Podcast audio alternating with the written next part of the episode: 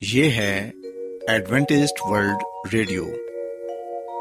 آئیے سامعین، پروگرام سنتے ہیں صدائے امید۔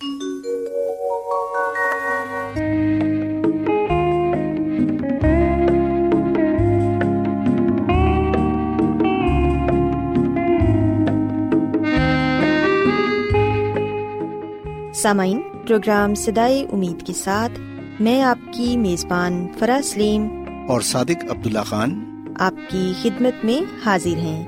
ہماری طرف سے آپ تمام سامعین کی خدمت میں آداب۔ سامعین امید کرتے ہیں کہ آپ سب خدا تعالی کے فضل و کرم سے خیریت سے ہیں۔ اور ہماری یہ دعا ہے کہ آپ جہاں کہیں بھی رہیں خدا مند خدا آپ کے ساتھ ہوں اور آپ کی حفاظت اور رہنمائی کریں۔ سامعین اس سے پہلے کہ آج کے پروگرام کو شروع کیا جائے آئیے پہلے پروگرام کی تفصیل سن لیں۔ پروگرام کا آغاز ایک گیت سے ہوگا اور اس کے بعد آپ کی صحت کو بہتر بنانے کے لیے صحت کا پروگرام تندرستی ہزار نعمت پیش کیا جائے گا۔ اور سامعین، پروگرام کے آخر میں خدا تعالی کے پاکلام سے پیغام پیش کیا جائے گا۔ اور اس کے علاوہ پروگرام میں روحانی گیت بھی شامل کیے گئے ہیں۔ تو سامعین، آئیے آغاز اس خوبصورت گیت سے کرتے ہیں۔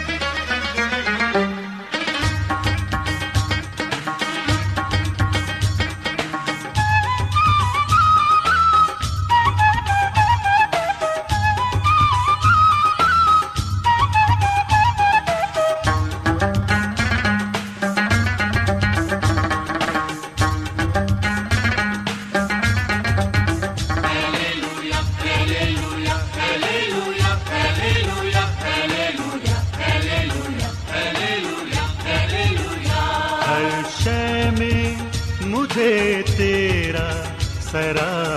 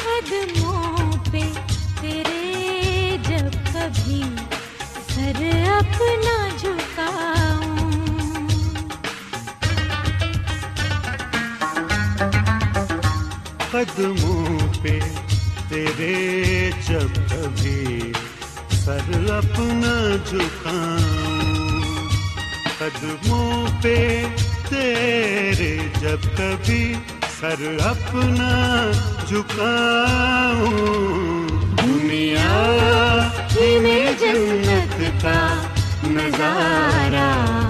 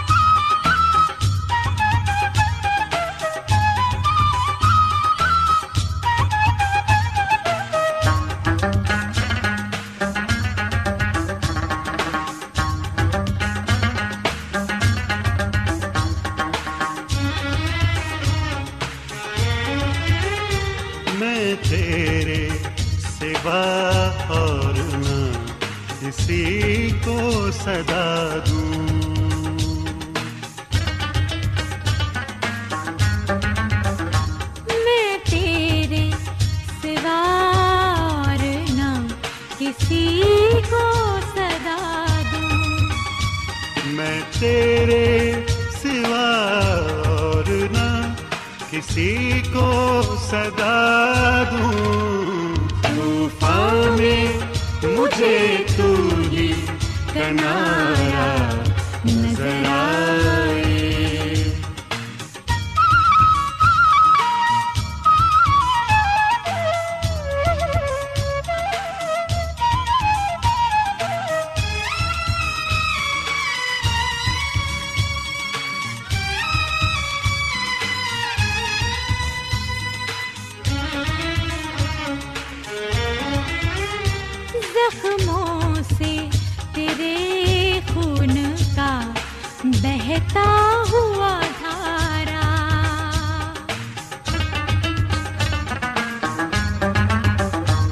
زخموں سے تیرے خون کا بہتا ہوا دھارا۔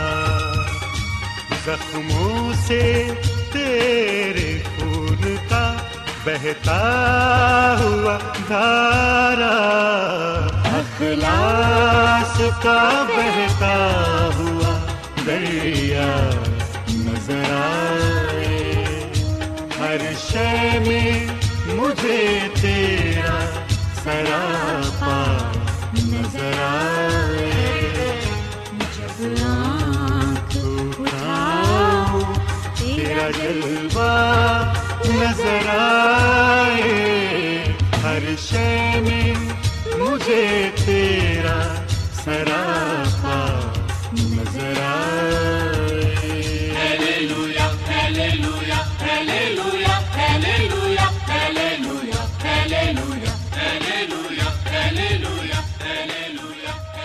سامعین، خداوند کی تعریف میں ابھی جو خوبصورت گیت آپ نے سنا، یقیناً یہ گیت آپ کو پسند آیا ہوگا۔ اب وقت ہے کہ صحت کا پروگرام تندرستی ہزار نعمت آپ کی خدمت میں پیش کیا جائے۔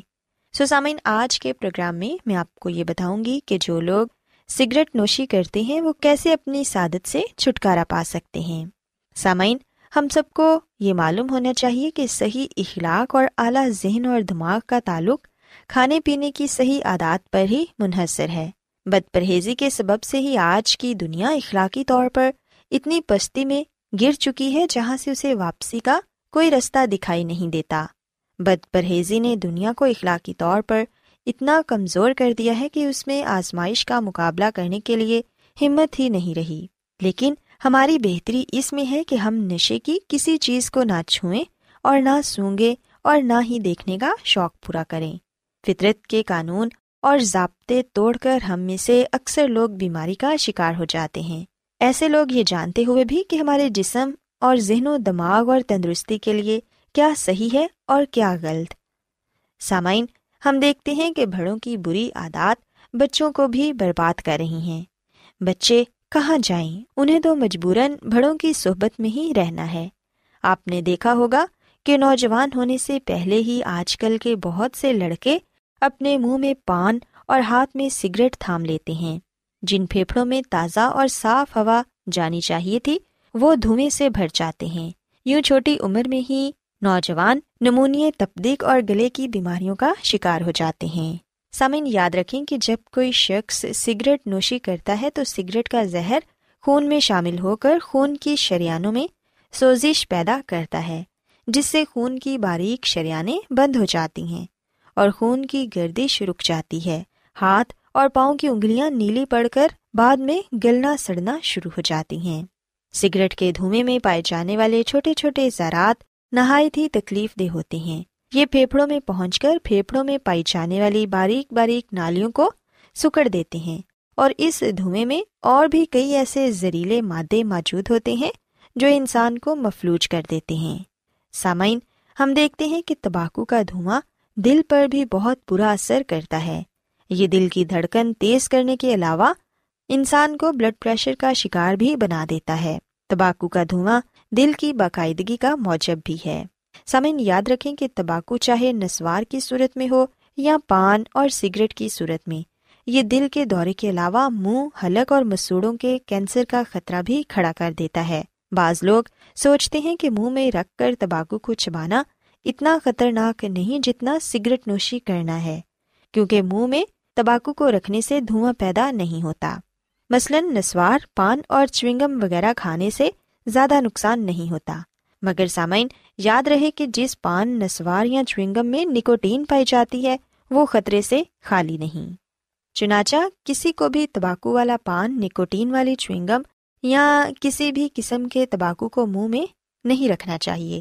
بچوں کو ایسے دوستوں کی صحبت سے محفوظ رکھیے جو نسوار یا تمباکو والا پان یا نکوٹین والی چوئنگم کھانے کے عادی ہیں۔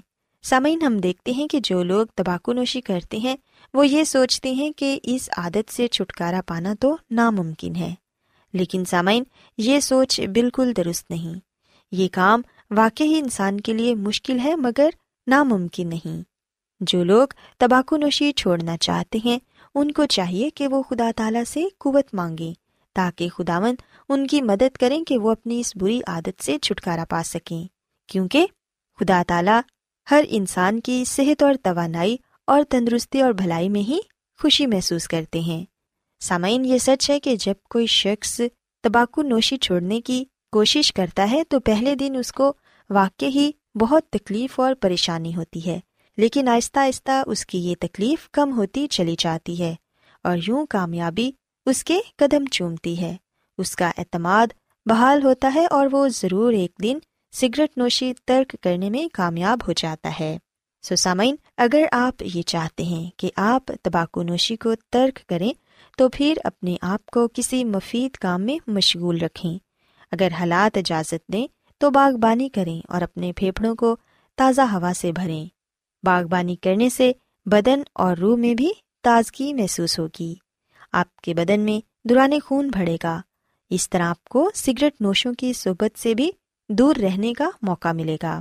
اس کے علاوہ دن میں کم از کم چھ سے آٹھ گلاس پانی پئیں۔ پیاس بجھانے کے علاوہ بدن میں پائے جانے والے زہریلے مادوں کو پانی کم کرتا ہے اور گردوں کے بوجھ کو ہلکا کرتا ہے۔ چنانچہ پانی وافر مقدار میں پئیں۔ اس کے علاوہ کھانے کے اوقات مقرر کریں اور موقع بے موقع نہ کھائیں۔ اس سے سگریٹ نوشی کی خواہش بڑھتی ہے۔ نیز کھانا کھانے کے بعد بچوں کے ساتھ دل بہلائیں یا ایسے دوستوں کے ساتھ گپ شپ میں مگن ہو جائیں جو سگریٹ نوشی سے نفرت کرتے ہیں۔ اسی طرح وقت پر سوئیں اور وقت پر اٹھیں۔ سگریٹ نوش دوستوں کی صحبت سے دور رہیں۔ کھلی ہوا میں سیر کریں اور اپنے آپ کو جتنا ہو سکے اتنا مصروف رکھیں۔ چٹپٹے کھانے اور تیز مرچ مسالے والے کھانوں سے پرہیز کریں۔ پھل اور سبزیاں سالم اناج اور خشک میوہ جات اپنی غذا میں شامل کریں۔ سامعین، ترک تباکو نوشی کے سلسلے میں جیسے میں نے پہلے عرض کیا تھا کہ اس علت اور بیماری سے نجات پانا آسان کام نہیں۔ اس کے لیے ہم سب انسان ہیں اور کمزور ہیں، چنانچہ یہ ہمارے بس کا روک نہیں کہ ہم سگریٹ نوشی جیسی آزمائش سے خود بخود خلاصی حاصل کر لیں۔ لیکن خدا تعالیٰ جو قادری متلق ہے اور جس کی ذات بڑی بے نیاز ہے، اس ذات پر بھروسہ رکھیں تو پھر فتح یقیناً آپ کی ہوگی۔ سامعین خداون کی قدرت بے بیان لامحدود اور لازوال ہے۔ اگر ہم خداون پر توکل کریں گے، ان سے دعا کریں گے کہ وہ ہماری اس بری عادت چھوڑنے میں مدد کریں، تو پھر سامعین، نہ صرف ہم اس عادت سے ہی بلکہ اور بھی کئی بری عادتوں سے نجات پا سکتے ہیں۔ سو میں امید کرتی ہوں کہ آپ کو آج صحت کی باتیں پسند آئی ہوں گی۔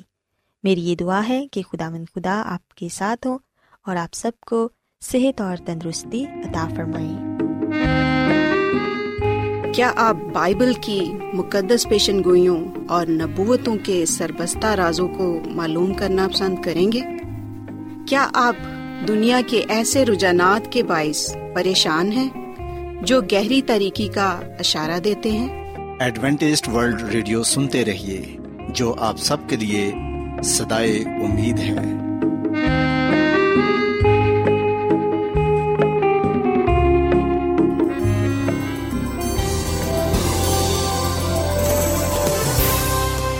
آج بہت لوگ گہرے روحانی علم کی تلاش میں ہیں۔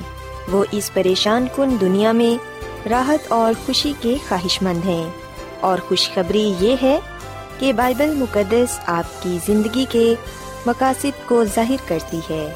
اے ڈبلیو آر پر ہم آپ کو خدا کا کلام سکھاتے ہیں، جو اپنی گواہی آپ ہے۔ خط لکھنے کے لیے آپ ہمارا پتہ نوٹ کر لیں۔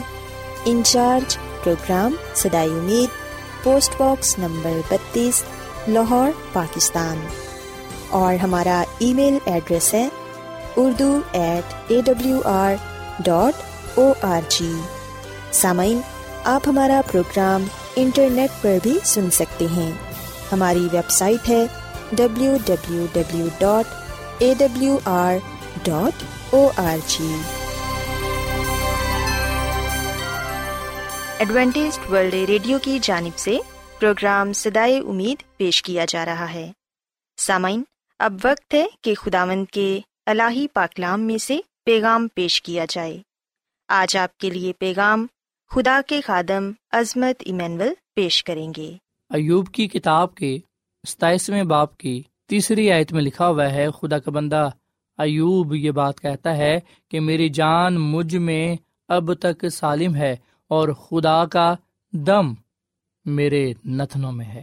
سو یہ وہی دم ہے جو خدا نے انسان کے اندر پھونکا ہے۔ زبور ایک سو چھیالیس اور اس کی چوتھی آیت میں لکھا ہے، اس کا دم نکل جاتا ہے تو وہ مٹی میں مل جاتا ہے۔ اسی دن اس کے منصوبے فنا ہو جاتے ہیں۔ سو مسیح میں میرے عزیزو، بائبل مقدس صاف لفظوں میں ہمارے سامنے یہ سچائی پیش کرتی ہے کہ جب ہماری زندگی سے زندگی کا دم نکل جاتا ہے تو پھر ہم واپس مٹی میں مل جاتے ہیں، اسی دن ہماری زندگی کے تمام منصوبے فنا ہو جاتے ہیں۔ اور وائس کی کتاب کے نویں باپ کی پانچویں اور چھٹی آیت میں لکھا ہے، کیونکہ زندہ جانتے ہیں کہ وہ مریں گے، پر مردے کچھ بھی نہیں جانتے اور ان کے لیے اور کچھ اجر نہیں، کیونکہ ان کی یاد جاتی رہی۔ اب ان کی محبت اور عداوت و حسد سب نیست ہو گئے، اور تا ابد ان سب کاموں میں جو دنیا میں کیے جاتے ہیں، ان کا کوئی حصہ بکرا نہیں۔ سو مسیح میں میرے عزیزو موت کے بعد کیا ہوتا ہے؟ خدا کا کلام ہمیں بتاتا ہے کہ زندہ جانتے ہیں کہ وہ مریں گے پر مردے کچھ بھی نہیں جانتے۔ سو موت کے بعد کیا ہوتا ہے کہ جو مرا ہوا شخص ہے، اسے کسی بھی چیز کا علم نہیں ہوتا۔ اس کی محبت، اس کی عداوت و حسد سب نیست ہو جاتا ہے۔ اور تا ابد ان سب کاموں میں جو دنیا میں کیے جاتے ہیں، اس کا کوئی حصہ بکھرا نہیں ہے۔ سو مسیح میں، میرے عزیزو، انسان مرنے کے بعد قبر میں بے جان پڑا رہتا ہے۔ زبور ایک سو پندرہ اور اس کی سترویں آیت میں لکھا ہے، مردے خدامد کی ستائش نہیں کرتے، نہ وہ جو خاموشی کے عالم میں اتر جاتے ہیں۔ سو جو مردے ہیں، جو قبروں میں پڑے ہوئے ہیں، وہ بے جان ہیں، وہ ختم ہوئے پڑے ہیں، وہ خداوند کی ستائش نہیں کر سکتے۔ انہیں اس بات کا علم نہیں ہے کہ دنیا میں کیا ہو رہا ہے۔ ایوب کی کتاب کے سترویں باپ کی تیرہویں آیت میں لکھا ہے، اگر میں امید کروں کہ پتال میرا گھر ہے، اگر میں نے اندھیرے میں اپنا بچھونا بچھا لیا ہے۔ اور پھر اس کی سولہویں آیت میں لکھا ہے، وہ پتال کے پھاٹکوں تک نیچے اتر جائے گی جب ہم مل کر خاک میں آرام پائیں گے۔ سو مسیح میں میرے عزیزو، انسان مرنے کے بعد پتال میں یعنی کہ قبر میں پڑا رہتا ہے۔ وہ وہاں آرام کی حالت میں رہتا ہے۔ ایوب کی کتاب کے چودھویں باپ کی چودہویں آیت میں لکھا ہے، اگر آدمی مر جائے تو کیا وہ پھر جیے گا؟ میں اپنی جنگ کے کل ایام میں منتظر رہتا جب تک میرا چھٹکارا نہ ہوتا۔ سو یہاں پر ایک سوال پیش کیا گیا ہے کہ کیا اگر آدمی مر جائے تو پھر وہ جیے گا؟ سو جو انسان مر چکے ہیں، کیا وہ زندہ کیے جائیں گے؟ اس کا جواب ہے کہ ہاں وہ زندہ کیے جائیں گے۔ کب؟ جواب ہے مسیح یسو کی دوسری آمد پر۔ سو مسیح میں میرے عزیزو، جب انسان مرتا ہے، تو یاد رکھے گا کہ بائبل مقدس کے مطابق انسان مر کر پڑا رہتا ہے۔ انسان دم چھوڑ دیتا ہے، جیسے جھیل کا پانی معقوف ہو جاتا ہے اور دریا اترتا اور سوکھ جاتا ہے، ویسے ہی آدمی لیٹ جاتا ہے اور اٹھتا نہیں۔ جب تک آسمان ٹل نہ جائے، وہ بیدار نہ ہوں گے اور نہ اپنی نیند سے جگائے جائیں گے۔ اور زبور تیرہ اور اس کی تیسری آیت میں لکھا ہے، اے خدا میرے خدا، میری طرف توجہ کر، مجھے جواب دے، میری آنکھیں روشن کر، ایسا نہ ہو کہ مجھے موت کی نیند آ جائے۔ خدا کا بندہ داؤد موت کو نیند سے تشبی دیتا ہے۔ خدا کا بندہ ایوب بھی موت کو نیند سے تشبی دیتا ہے۔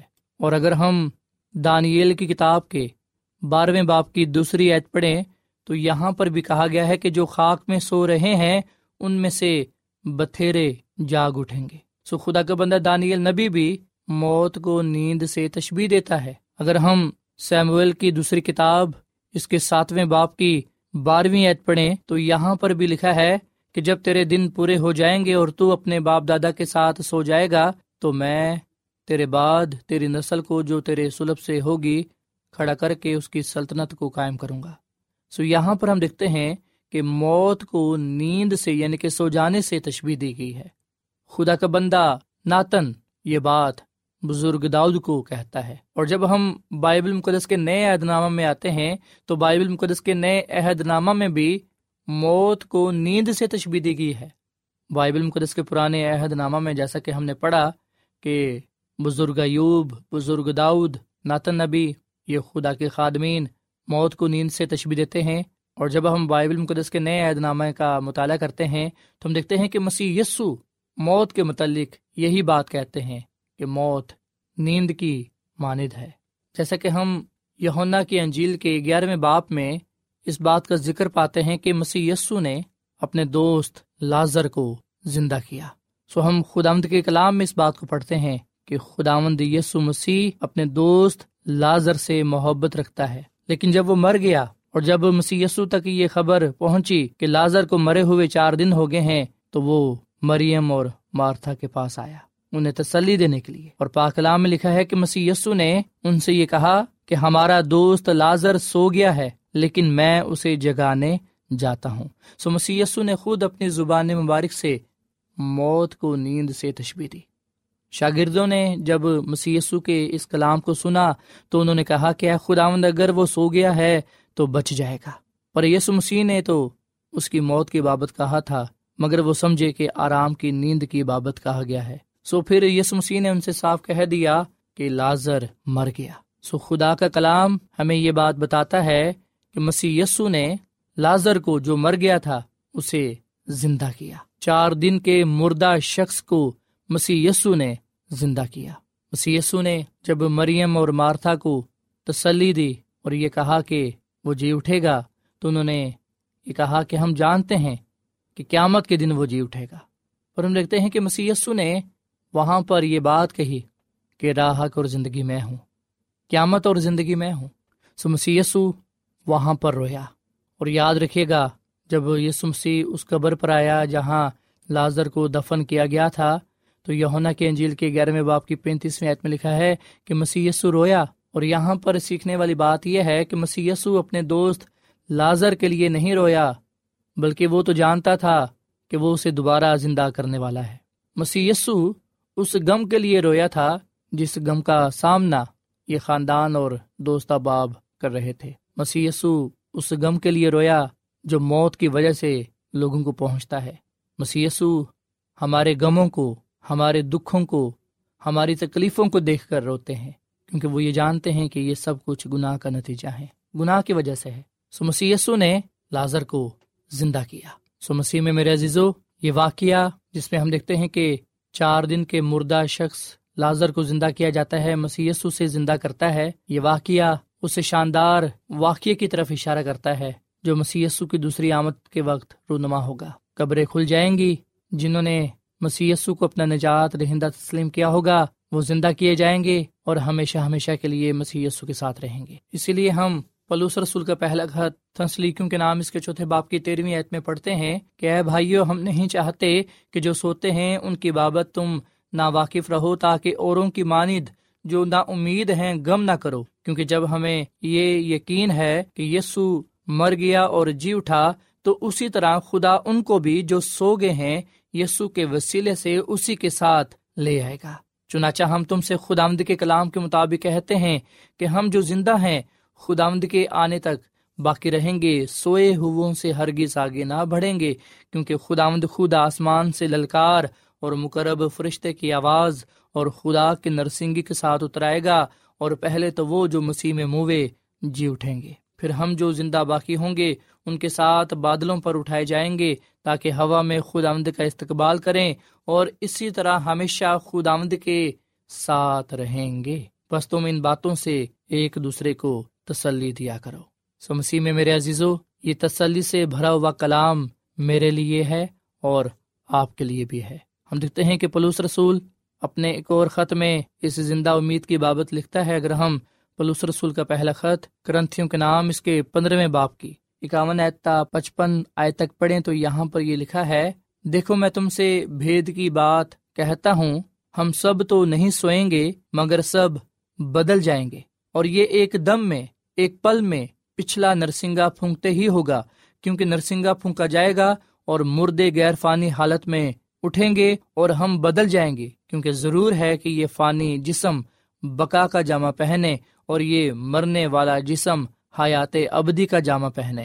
اور جب یہ فانی جسم بکا کا جامع پہن چکے گا اور یہ مرنے والا جسم حیات ابدی کا جامع پہن چکے گا، تو وہ کول پورا ہوگا جو لکھا ہے کہ موت فتح کا لکما ہو گئی۔ اے موت، تیری فتح کہاں رہی؟ اے موت، تیرا ڈنگ کہاں رہا؟ سو مسیح میں میرے عزیزو، ہم سب کے لیے بائبل مقدس میں یہ زندہ امید پائی جاتی ہے۔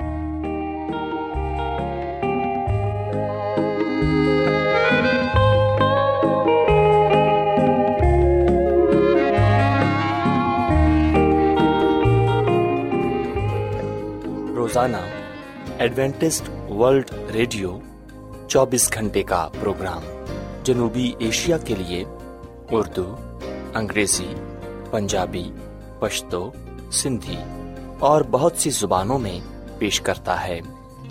صحت، متوازن خوراک، تعلیم، خاندانی زندگی اور بائبل مقدس کو سمجھنے کے لیے ایڈوینٹسٹ ورلڈ ریڈیو ضرور سنیے۔ یہ ریڈیو آپ کی فکر کرتا ہے۔